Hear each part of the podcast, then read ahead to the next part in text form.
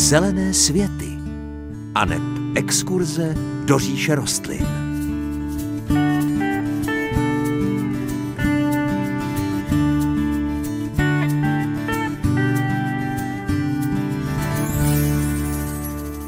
Pěkné páteční dopoledne.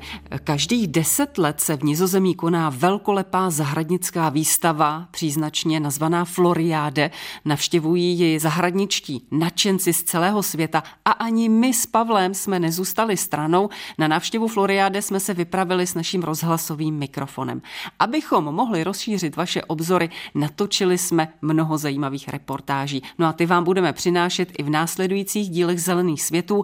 Dnešní magazín bude ale ale výhradně patřit této oslavě zahradnického řemesla. Příjemné páteční dopoledne vám přeji moderátorsky zahradnická dvojice Hanka Šoberová a Pavel Chlouba.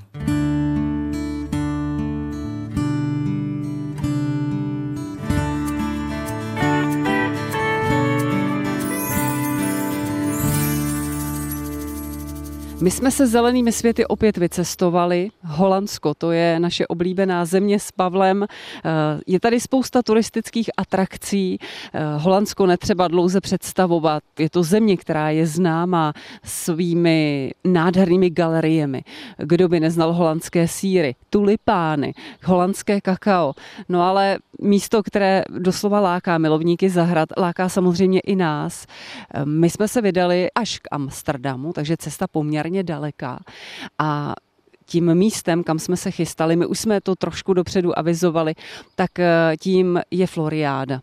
Eh, Pavle, Expo Floriáde, co to je za výstavu? Já se trošku usmívám, Hanko, protože jsme říkali, jestli všechno dobře dopadne, přineseme vám více informací. Naštěstí všechno dopadlo dobře, my jsme se na tuto cestu vydali a myslím si, že je na čase, abychom eh, Floriade představili. Je to velký zahradnický projekt, velká akce, velmi impozantní, rozsáhlá, eh, mezinárodní která je tak rozsáhla, že ani není možné ji organizovat v nějakých krátkých intervalech. Takže Expo Floriade se koná v Holandsku každých 10 let a vždy je to na jiném místě.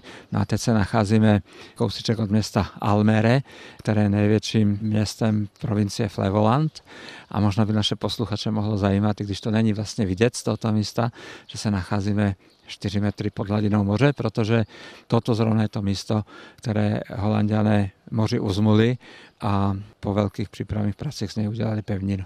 Tak my stojíme momentálně před branou Floriade, my pomaličku budeme postupovat dovnitř. Jak velká plocha výstavní nás vlastně čeká? Mně se o tom, Hanko, povídá dobře, protože jsem tady byl už v Dubnu s jedním zahradnickým zájezdem, takže už trošku vím, co uvidíte i vy. No, čeká nás toho požehnaně. Plocha letošní Floriade eh, zabírá zhruba 60 hektarů a je to vlastně umělý ostrov v takovém zálivu.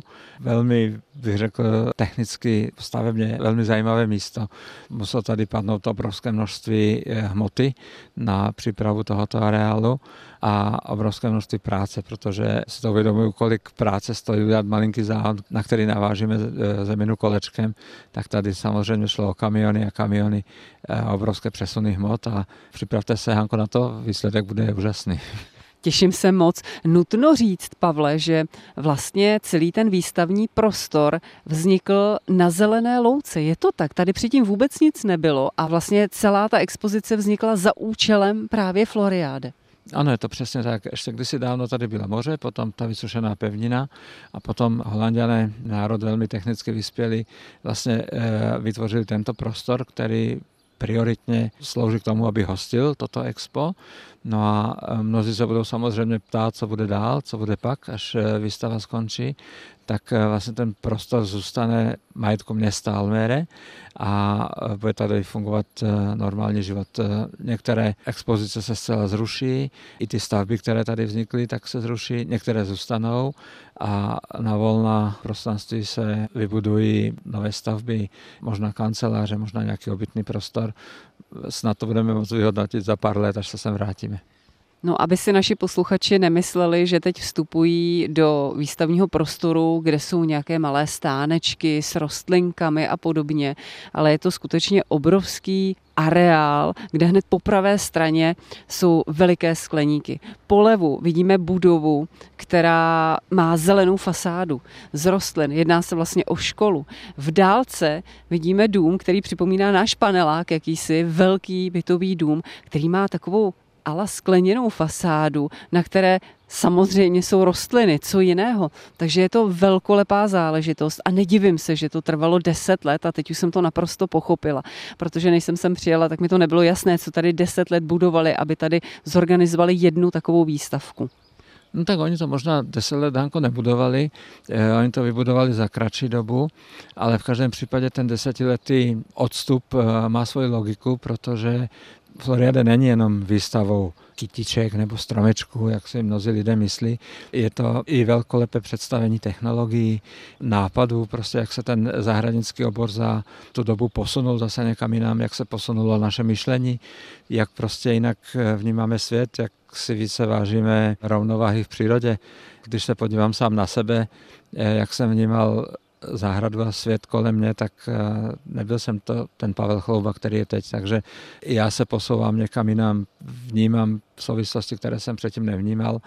Eh, vždycky bylo pro mě důležité hlavně to estetično a dneska vnímám souvislosti tak, aby věci fungovaly, aby byly udržitelné, aby lidé byli motivováni k tomu, aby pěstovali, protože každý jeden kousek rostliny, který roste i někde u fasády o zeleně dům, tak eh, je pro eh, život na této planetě důležitý. Takže Floriade přináší návody na to, jakým způsobem pěstovat eh, i v městském prostoru, ve svém vlastním prostoru, jak pěstovat ovoce, zeleninu, jak udržitelně žít a jak vlastně přemýšlet, aby se nám tady žilo lépe. Tak Floriade, to je místo, odkud se vám budeme hlásit po celou dobu dnešních zelených světů. Vstupenky máme v ruce, takže můžeme směle dovnitř. Vy si zatím poslechněte pěknou písničku.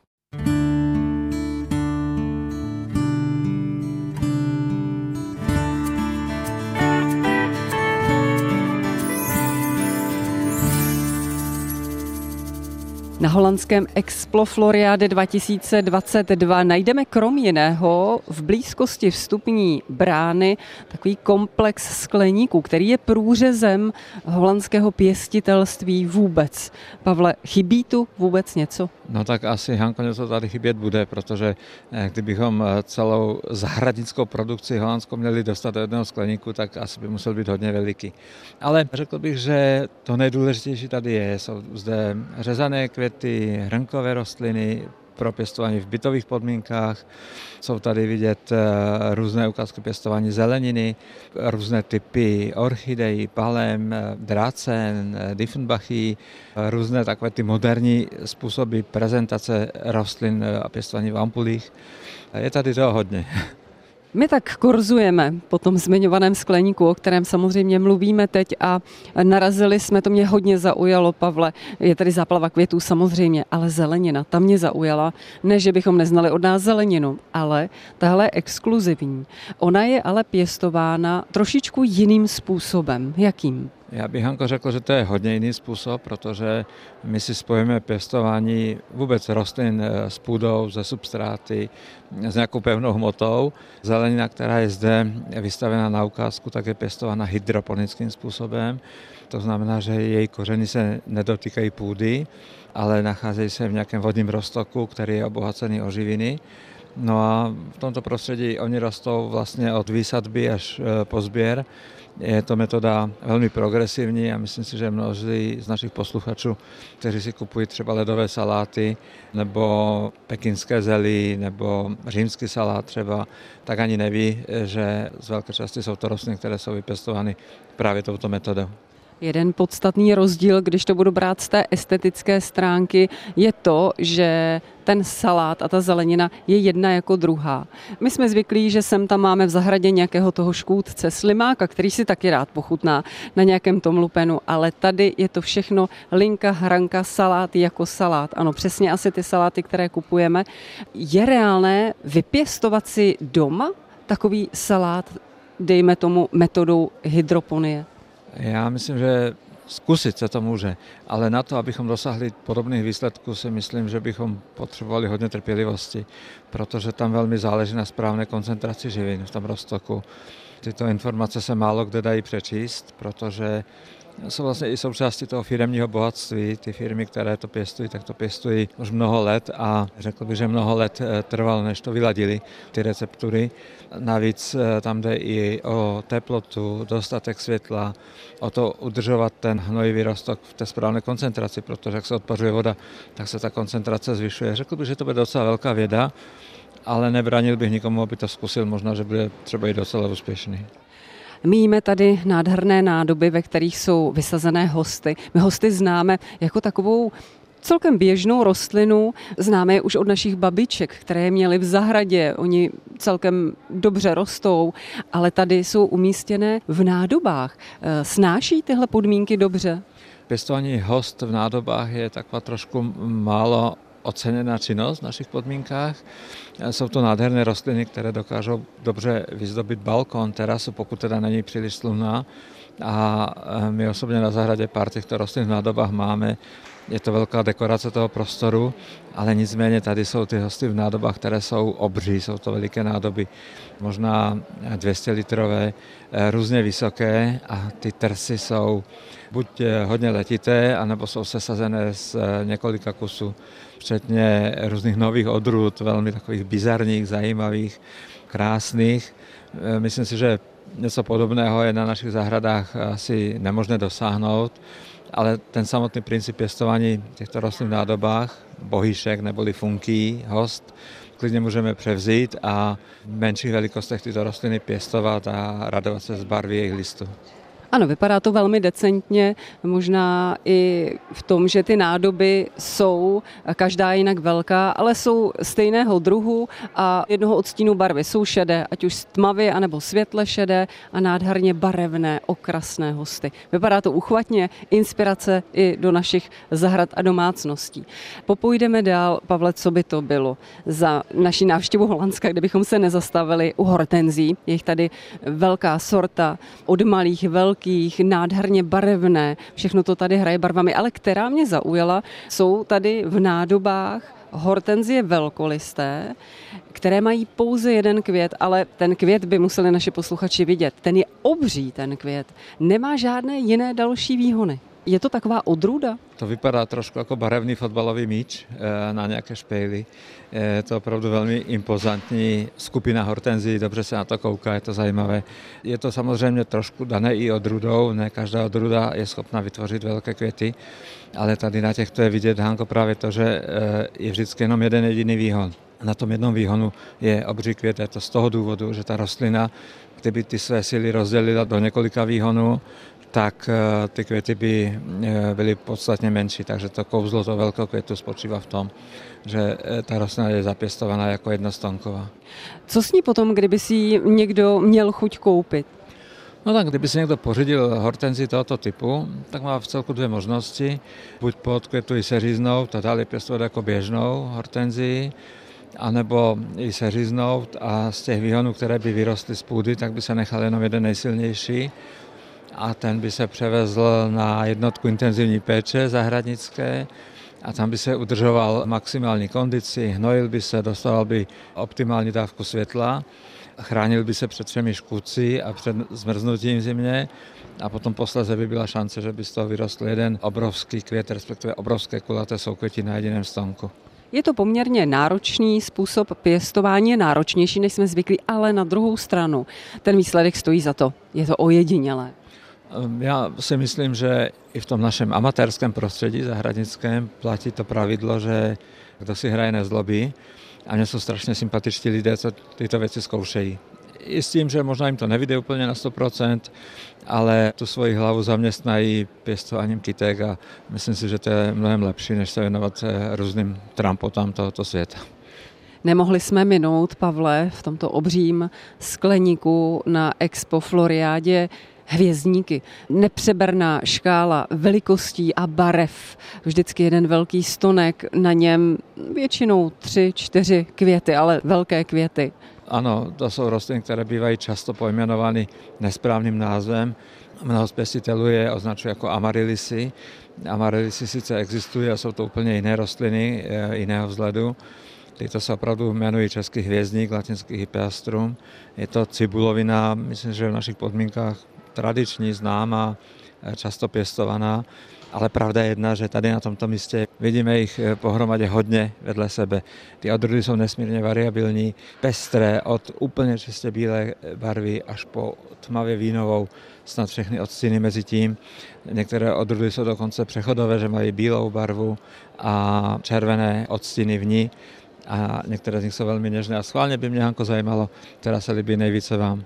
Já mám jasného favorita. Když jsem tak procházela, tak jsem se nemohla nezastavit u velké nádoby, ve které je sesazeno šest hvězdníků a jsou bílé barvy a ten střed, ze kterého vyrůstají tyčinky a pestíky, ten je lehce nazelenalý, ale ty bílé lístky jsou lemovány červeně, jakoby obkreslené, obtažené červenou fixou. Jaký je váš favorit? Hanko, ten váš favorit je asi i mým favoritem, protože to je nežnost nad nežnost a našim posluchačům prozradíme, že to je odrůda, která se u nás dá sehnat, jmenuje se Pikoté a je opravdu tak elegantní a něžná, že jsme se vkusem strefili do stejné rostliny, takže volím já i taky. Obdivně jsme se zastavili taky u falenopsisu. Ten představovat našim posluchačům asi zdaleka nemusíme, ale ten důvod, proč jsme se tady zastavili, tak eh, ten falenopsis je obří. Já jsem nic podobného, Pavla, neviděla v životě. Já jsem Hanko viděl nějaké fotky z Tajska, kde byly podobné květy, ale naživo je to premiéra i pro mě. Je to neuvěřitelné. Mohutná rostlina, veliká, ze které vycházejí dvě soukvětí. To soukvětí má minimálně na délku 1,20 m a květy jsou v průměru kolem 12 cm obří a hlavně těch květů je moc. Spočítáme je? Jdeme na to, počítáme. Ano, tak koukáme na to z vrchu. Jedna, no, Pavel počítá, já zatím počítám patra listů. Znáte, jak falenopsisy mají taková ta listová patra, tak těch je 2, 4, 5 celkem. No a květů, Pavle? A květů je 23 rozkvetlých a jsou tam ještě další květní pupeny a ten růst ještě není ukončený. Těch pupenů je šest evidentních, ale možná se to vyvine ještě do nějakých dalších dvou nebo tří květů. Ale to není jediný falenopsis, těch je tady velké množství opravdu hodně. Eh, hodně pěstitelů falenopsisy na výstavu dovezlo a každý, kdo sem přijde, tak těm z těch orchidejí přechází zrak, protože eh, nejenom, že by ty rostliny sami o sobě byly krásné, ale jsou i velmi elegantně naranžovány v nábytku, v kombinaci s různými doplňky, v různých barevných odstínech. Myslím, že každý, kdo má orchideje rád, tak eh, tady v tom skleníku by strávil hodně času tahle procházka velkým skleníkem na Expo Floriade 2022 není na pár minut, ta je na hodiny. Tak dlouho společně strávit tady nemůžeme samozřejmě, ale dáme si písničku a ještě za chviličku se sem jednou vrátíme.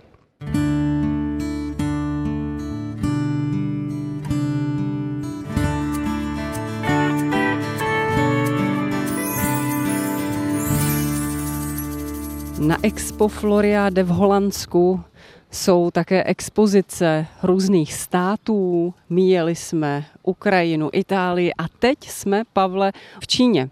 To je celkem dobře patrné. Všimla jsem si, že dominantou toho prostoru je bambus. Má vlastně bambus nějakou perspektivu do budoucna? Tak bambus je rostlinou rozhodně velmi perspektivní, nejenom z pohledu zahradnického, i když to také samozřejmě. Tato zahrada je věnována zejména pro prezentaci a podporu bambusu jako takového. Nejsem si úplně jistý, jestli to eh, vysloveně čínská expozice národní, jde spíše o podporu toho bambusu jako takového.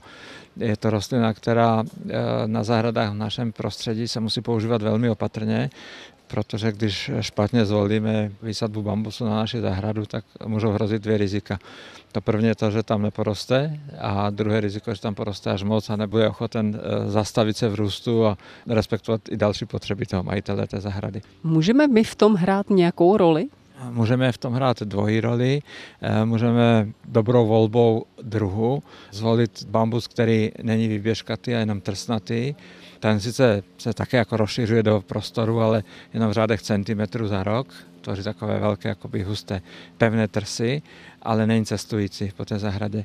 Eh, většina běžně dostupných bambusů, které vydrží naše klimatické podmínky, tak eh, ty jsou ale eh, vyběžkaté a to jsou cestovatelé, teda ten bambus, když vysadíme bez nějaké ochrany, tak chvilku vypadá jako, že je tam, kde jsme chtěli. A potom třeba se objeví po 4 po 5 metrech výhonek, potom na další stranu další a ten bambus si začne nenápadně obsazovat eh, ten prostor, který je kolem něho.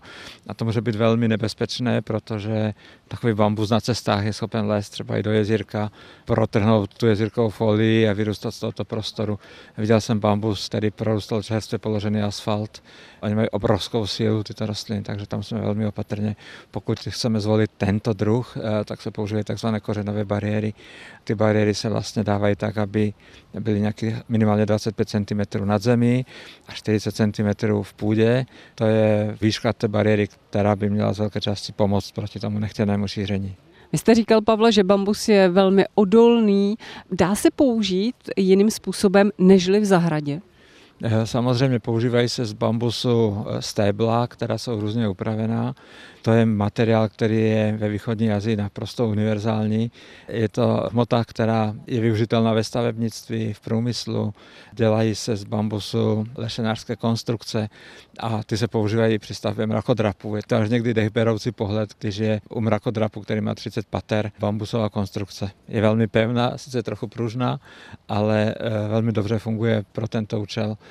V průmyslu se eh, využívá bambus, se eh, i tepelně zpracuje, lisuje se, dělají se z něho různě upravené hmoty, které se používají ve stavebnictví, na výrobu nábytku, na výrobu zahradního nábytku, Některé bambusové výhonky jsou eh, v mládí jedlé, takže tvoří vlastně i součást jídelníčku národu východní Azie.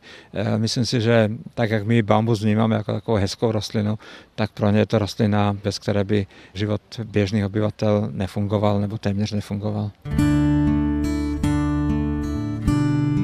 Dnešní zelené světy jsou u svého konce. Ještě závěrem připomínám kontakty, jak se s námi spojit. Buď pište na zelené světy zavináč cb.rozhlas.cz a nebo zatelefonujte na náš rozhlasový záznamník, jeho číslo je 22 155 44 33.